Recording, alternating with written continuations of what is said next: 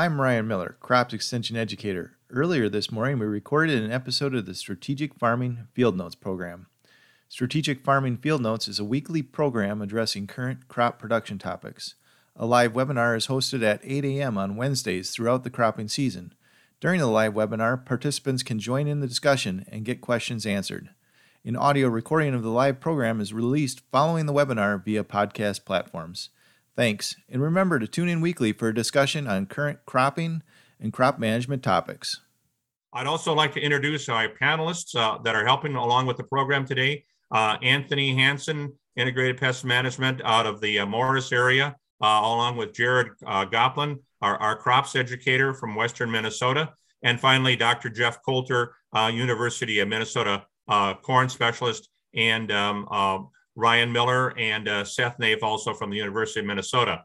But without further ado, I think uh, Dennis, uh, if uh, if if you're on at this point in time, we talked a little bit about uh, some of the things that we could mention today uh, in terms of the weather outlook here for Minnesota farmers. So I'll turn it over to you. Okay, thanks for having me. Uh, appreciate uh, appreciate the invitation, and I assume get this thing to go out of the way here. Um, you're seeing the preview screen, correct? Not the uh, not the full version. Correct. Okay. Let's see. Trying to get this. So sorry about this, folks. Maybe the ah, display settings up on yeah, top. it was. It's hid behind. It's hidden behind the. Uh, it was hidden behind the uh, the text message box. So anyway, thanks for having me here. Um, I understand that this is going to be used for a podcast, so I'll be as descriptive as possible in what I'm showing you here uh, for the for the people who are not seeing the slides. Thanks for the invitation. Always good to talk about growing season conditions and what we're looking at and what's going to be coming up. Dick did kind of mention, or Dick, sorry, I called him by his brother's name. I know his brother. Uh, Dave mentioned about addressing quickly La Nina. La Nina is being talked about from several folks about potential issues with this. Uh, when we're talking about with La Nina, we're talking about sea surface temperature, ocean temperatures in the Pacific Ocean. So the graphic we have here on the left is showing you a, a, a map of sea surface temperatures in the Pacific. Blue areas are colder than average.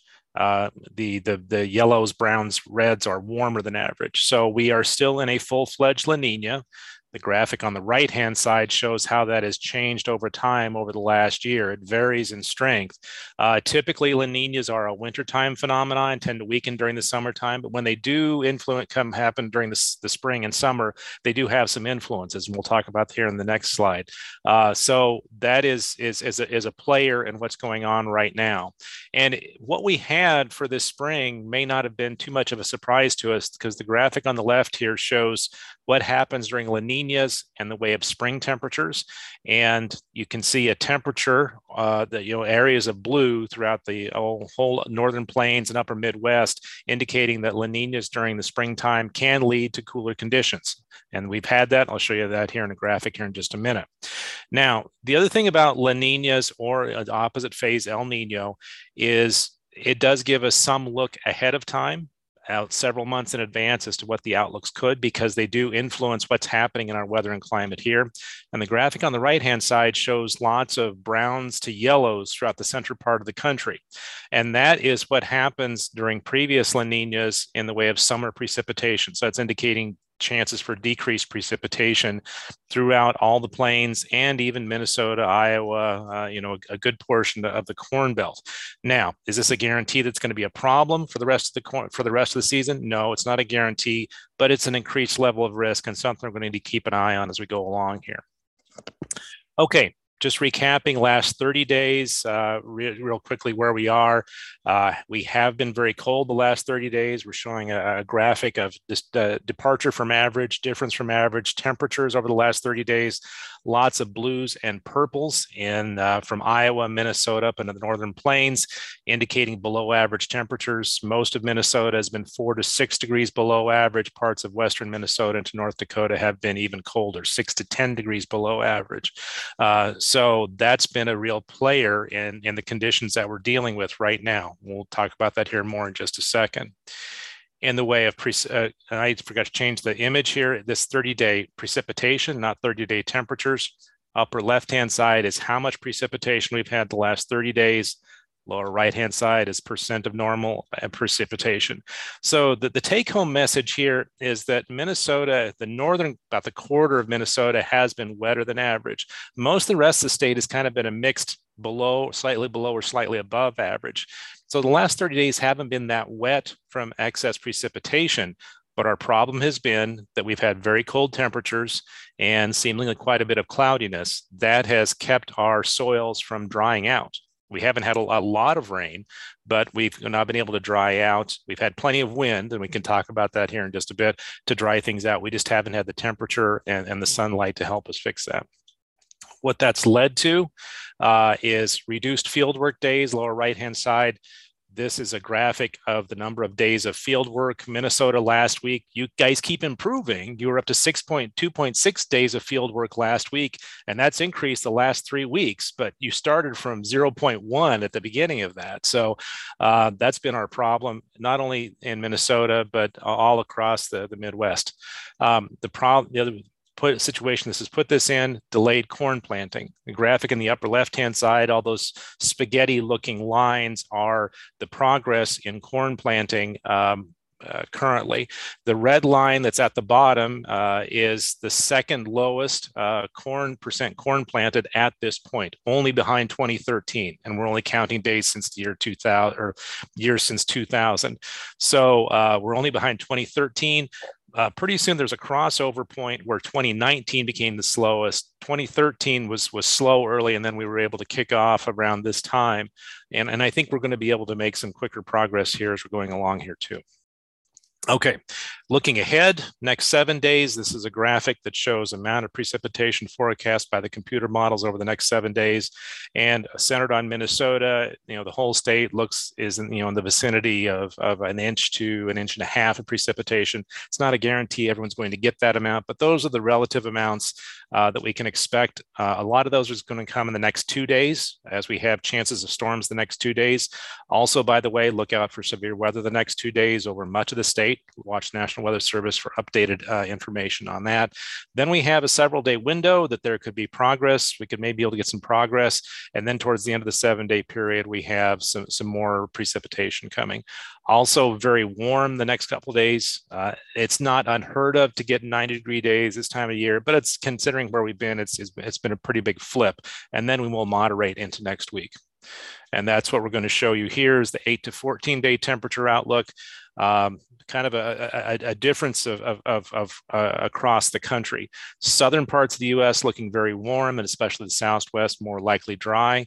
But the northern tier of the U.S., especially most of Minnesota, has a slightly better chance of being cooler again next week, and slightly better chance of increased precipitation. But those probabilities are, are very, very slight. So back to closer to average temperatures is what, what I would expect going into next week. And then the, you know, going back to the La Nina issue, I've got a graphic here uh, showing the seasonal temperature outlook for June, July, August. And the temperature outlook on the left hand side, you see lots of, of, tans to reds, increased chances for warmer than average. Uh, that's the, you know, La Nina is a player there. Also, the computer models have been playing pretty strongly. And then with dry conditions to our, to in the plains, um, very good likelihood of warmer than average conditions there. But that does extend up into Minnesota. And then on the right hand side, precipitation outlook also has much of the plains and then the central corn belt with uh, a, a, slightly increased chance for drier. So warmer and drier is at increased risk this year. Again, is it a guarantee? Not a guarantee, but it's at increased risk. So real briefly then, just a, a recap, you know, cooler, somewhat wetter this spring, conditions are, are improving. Soils have warmed up, but we're still wet uh, somewhat and then you know warmer this week uh, slightly cooler wetter next week and then chances of warmer and drier into the summer. Okay. Quite a bit there but try to condense that in as quickly as possible. So thanks for having me. Let's move on to the next part. Okay. Thank you very much dennis. Um, any other questions from our panelists or co-hosts for dennis? Yeah, and if folks do have questions, uh, make sure you type them into the Q and A box, and we'll make sure we get those asked. Um, Dennis, I do have one uh, question related to the interaction between temperatures and cloudiness. Um, you know, typically this time of year seems like when you have sun, the, the temperature really warms up. What's the, I mean, is that kind of a, a pretty good relationship or, um, you know, is one driving the other? How does that, uh, that all work, I guess? Um, it, it is, it's a, clouds create an interesting interplay in the way of temperatures. Um, obviously when you have cloud cover, you get less sunlight coming in and that's during the daytime. So that means that you get less sunlight coming in, less able to warm up during the day. The other thing that clouds do, though, is they uh, prevent the loss of radiational, uh, radiational energy, radiation heat at night. So they actually keep you warmer at night if you have cloud cover. So if we're wanting to avoid frost or freeze conditions, that does help us stay warmer at night. So clouds have this great moderating influence in the way of temperature. Uh, overall, we just haven't had, you know, we would if you had sunny days you would heat up. Even with with cooler temperatures you'd heat up during the day and we just haven't had that much this year. So dennis right now we're going to be uh, having a period of uh, rainy weather here the next uh, two days exceptionally really um, I, I, think abnormally high temperatures uh, and, and dew points. So there's a risk of uh, more severe uh, weather coming into that. But immediately behind the latter part of may if we get back into the fields um, uh, do we anticipate uh, um, good growing conditions? And then also, um, a lot of farmers in Minnesota obviously use a pre-emergent herbicide. Are, are we not they're going to guarantee rainfall, but it sure would be nice at some point towards the end of May. And let's see, the, the, the, the two week outlook I showed you does carry on into near the end of May. So that week two period does have some increased chances for precipitation. Um, I'm less, I'm, I'm not very concerned about uh, lack of precipitation now. I'm more concerned about a lack of precipitation as we go on into the summer. So I would expect there to be continued to chances for precipitation.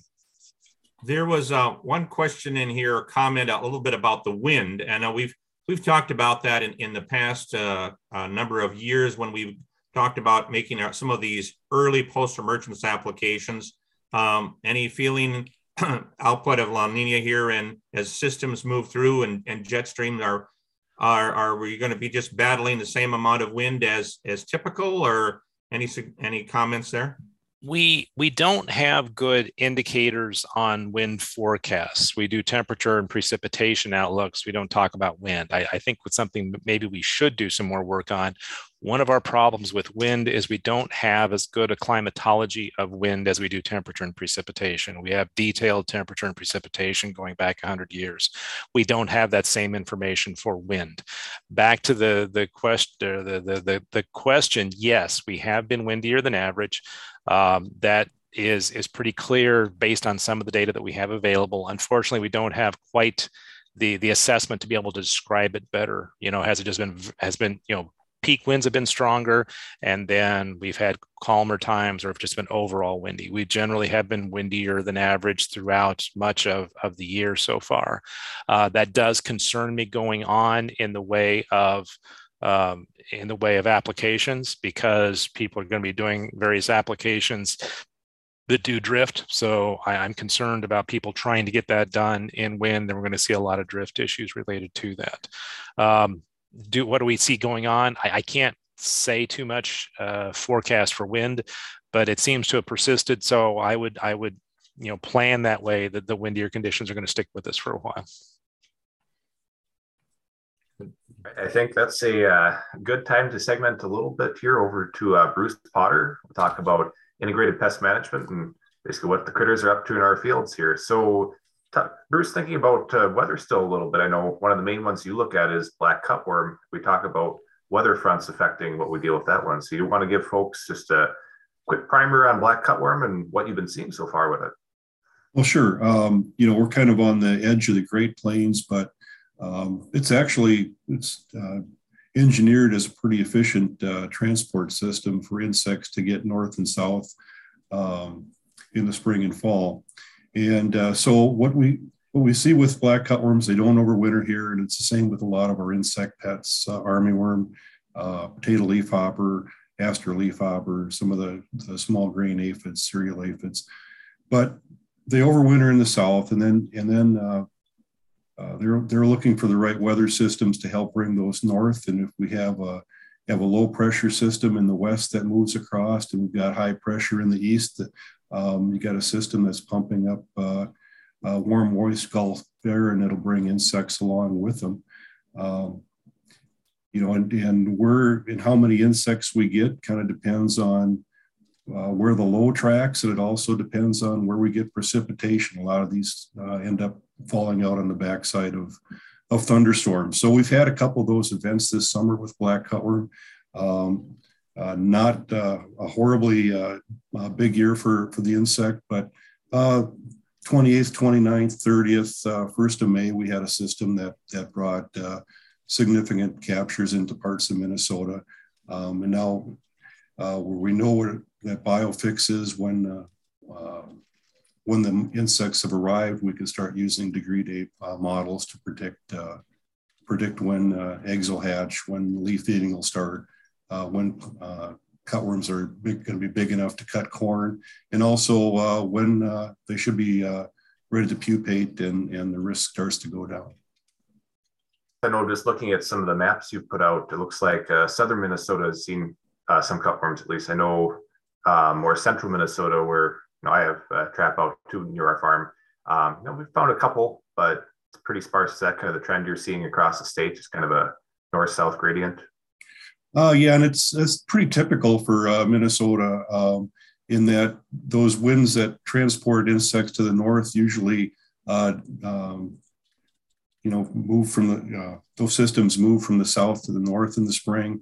Uh, we'll get migrations into northwest Minnesota, for example, but they tend to happen a little bit later in the spring than, than we get those in the south. And, and as far as black cutworms, we're kind of on the edge of uh, high risk in southern Minnesota overall. Um, as you go south into Iowa and eastern, eastern, the eastern corn belt, uh, they get uh, more consistent migrations up. So thinking a little bit more about you know, what we might see in the spring on the insect side of things, what are you keeping an eye out for? I know we've heard um, some reports, people concerned about alfalfa weevil. Uh, may have also been uh, clover weevil out there. So, you want to talk a little bit about both identification, what we're looking for, and also kind of what our timeline is? Because sometimes it's late May around Memorial Day that we're starting to really look at alfalfa weevil more. Well, sure, and and uh, we'll, we'll hit, we need to sort of back, circle back a little bit to some of these migratory insects, but um, I actually found the first alfalfa weevil in southwest Minnesota yesterday. It's right on the early side. They're just starting to move into alfalfa. Uh, no, I haven't seen any larvae or anything yet, uh, but it's something to something to keep an eye on. What we don't know is we had uh, in the southern part of the state, uh, Lamberton, uh, southwest Minnesota, as you get uh, into the southwest corner. most of that winter was pretty open, and we had some real cold weather. Um, and that I think probably had an impact on overwintering survival on some insects. As you go into areas where we had more snow, I think things like uh, alfalfa weevil, uh, bean leaf beetle, those sorts of things are going to have a little better chance of overwintering. So how about our, I think in a last insect question here is thinking about seed corn maggot. That one should be coming up pretty soon in terms of emergence and also we're a little late on our corn planting, that might line up for people uh, pretty well in terms of when the pest is emerging and when planting is occurring. So, what should uh, people keeping in mind for that? Well, I think for seed corn maggot, uh, you can look at degree day models and kind of get an idea of when the adults are active. Uh, you don't want to be incorporating uh, manure or, or, green manure, um, you know, ahead of that ahead of that period, and then planting right uh, close to it. Um, because you're going to have uh, soybeans or corn emerging uh, about the same time those larvae are really active and looking for something to eat. So um, fields with a lot of organic matter and fields that have had a lot of manure on them. And if you're getting that planted uh, close to when those adults are out, those are fields you uh, want to take special care of and either shift your planting date a little bit or make sure you've got a good seed treatment on the on the seed. So we can move over to uh, some of our other pests, think about diseases a little bit. What do you think uh, we should be keeping an eye out for with kind of our cold, wet spring? Uh, a lot of folks haven't had anything in the ground yet, so we wouldn't be as worried about um, issues with seed just sitting there, but there could be some people that got out there early too. So what kind of uh, issues could we be seeing with the current conditions? Um, well, as far as diseases, I think uh, anytime you have a wet spring, you tend to see uh, uh, some more problems, and it seems like they've they've uh, filtered to uh, through to later in the season. We see some more issues with things like brown stem rot, sudden death syndrome, especially if we get some real heavy soaking soil and the soybeans are already planted. And there's some of that out there. Guys made a lot of progress around here uh, since last Friday, um, and and they got a lot of quite a bit of corn in and, and some soybeans. Uh, southwest corner, they've uh, they've really knocked a lot of stuff out. So um, generally, if you get cool, wet conditions, you're at risk for things like pythium. Um, and if it's warm and wet, you have uh, more risk for things like Phytophthora and, and uh, the fusariums can go either way. So the point is, is that uh, as long as it's wet, your uh, chance for seedling diseases and seed uh, root diseases go up. Um, and it just a matter, uh, depends on the temperature, which ones you're going to have an issue with. So uh, we're probably not looking at too much for weeds quite yet, um, especially with tillage going on. But you know, plant or seeds in the ground, people are working on their pre-emerges. So anything people should be keeping an eye out, kind of is our uh, last point to think about for pest control there on the weed side of things right now. We'll obviously be getting into post emergence a little bit later, but pre emerge is obviously the main issue to think about right now, right? Well, I'm hoping uh, most guys are not ignoring putting a pre on when they're planting. And, uh, you know, right now we've got a lot of the lambs quarters up, a lot of the ragweeds are up. We're even, I'm even seeing some pigweeds and, and uh, a few foxtails up. So tillage that's going on right now. Um, you know, ahead of planning is, is at least knocking out per, uh, part of that first flush. Uh, if we get a little moisture on it, uh, I think the pre's are going to do a lot better. We had some issues last summer when it was dry. Um, and then, and then I think it's going to be a matter of, uh, you know, using the right uh, post-emerge herbicide and getting it on uh, at the right time. I'm not a weed scientist, but so I'm making all that up, but it's probably, probably too, not too harmful. Yeah, At least weed science is easy, right, Bruce? Uh, that's what they told me in college. you know, I'm looking at Dennis's uh, some of the things that Dennis was sharing. You know, I think that's a really valid point. Uh, probably get the pre's on earlier rather than later, um, just to make sure they get activated. Because it looks like we might turn a little bit on the dry side and end up in a situation like last year. So, despite the fact that we're really wet now or feel wet, um, you know, earlier is probably better. I guess just looking at that yeah. forecast.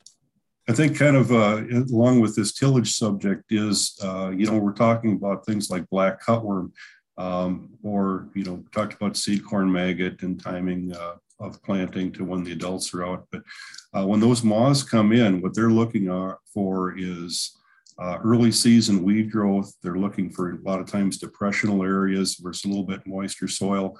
Um, so we've got some, some hints on where to look for these in the spring and field corn that was planted, uh, corn that was planted, or the fields that were worked before those moths arrived, those are at much less risk. The fields that were worked after that moth flight came in, those are the ones you're going to want to key in, and, and especially certain types of fields. Um, on the other hand, we've got armyworms, uh, and those fields we really want to pay attention to are some people want to plant uh, corn into a rye cover crop. Um, that works just fine until uh, you've got a flight of armyworms that are looking for uh, lush vegetation. They're laying eggs in the uh, in the uh, rye, and that's fine.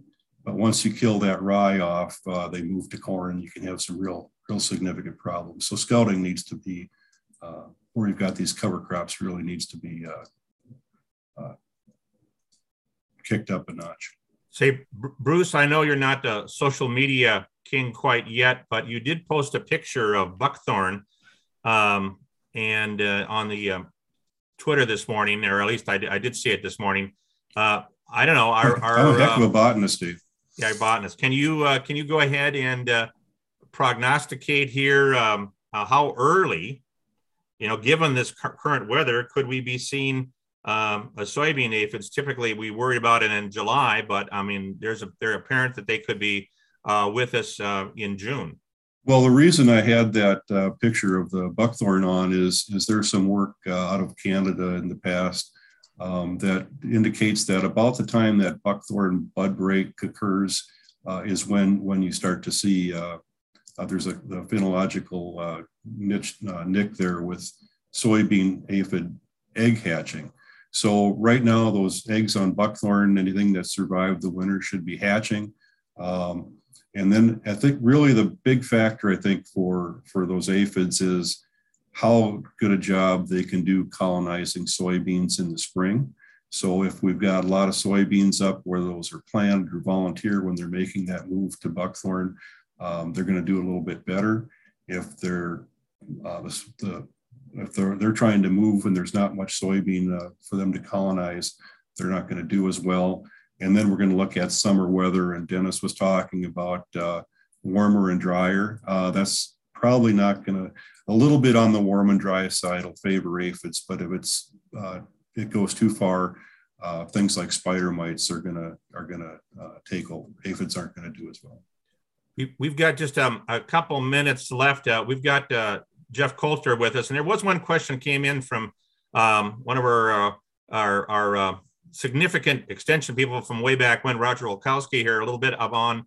Used to be we talked about May 10th, um, and yes, this was years ago, Jeff, before you started here, so you can't be credited or blamed with it. But we thought, well, May 10th, corn yields are going to be decreased.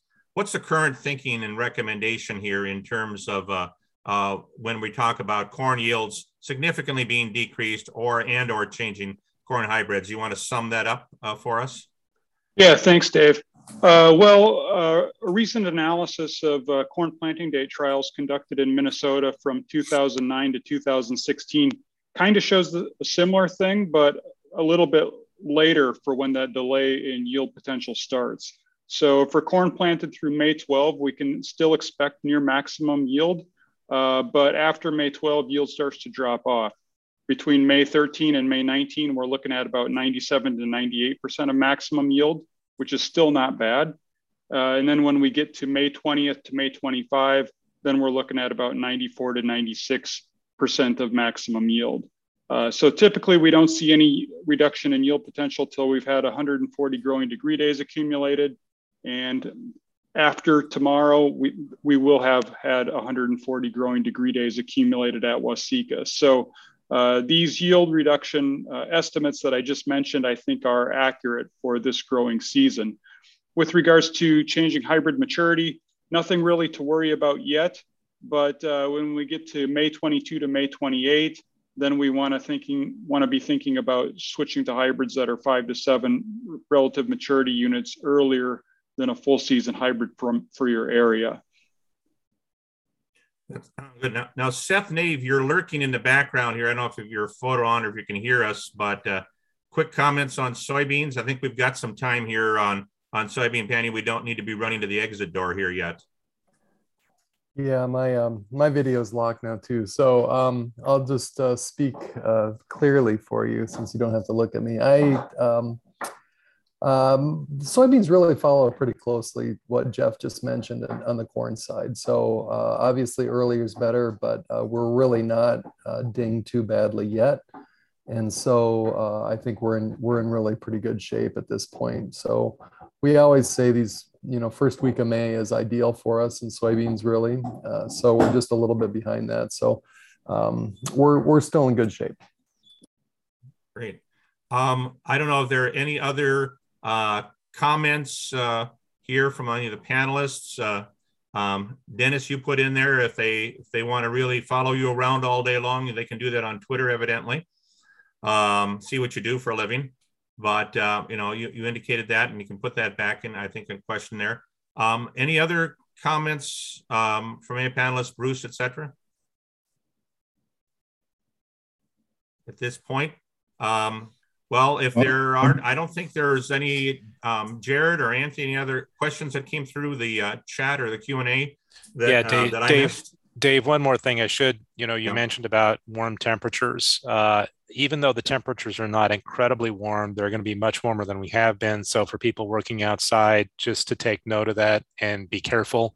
Uh, to allow your body to readjust to the warmer temperatures. Uh, as I walked the dogs this morning, it was near 70 with with high 60s dew points, and I kind of caught myself going outside. Well, I should preface this that you're speaking from the deep south down there in Ames, Iowa, and uh, I, I trust those Iowa farmers are getting their crop in the ground as well. Uh, Iowa's not that much further than you guys. Um, and actually, I, Northwest Iowa is, western parts of Iowa that are drier. And then the plain states actually have had more progress. And I, I was wondering about Southwest Minnesota might not have had been had a little more progress like Northwest Iowa because of a bit drier conditions there. Yeah, Dennis, the Southwest corner, uh, they've been they've been going uh, a little bit earlier and a little bit harder than than some of the other areas. Yep. Okay. All right. Um, Jared, anything else or Anthony that you have at this time? Oh, I think we're uh, kind of uh, at that 8:30 mark, so I think we'll kind of wrap it up. And we want to really thank our sponsors, Minnesota Soybean Research and Promotion Council, along with the Minnesota Corn Research and Promotion Council um, as as well. We provided some uh, timely information, and uh, just mark it on your calendar every uh, Wednesday morning uh, from 8 to 8:30. And if there's no other comments from our panelists and staff, we want to thank again uh, Dennis and Bruce for uh, being our, our principal uh, guests here this morning. And uh, we look forward to your information and topics as we go forward uh, through uh, 2022. Thank you again and have a good day. Good luck out there, everybody, and be safe.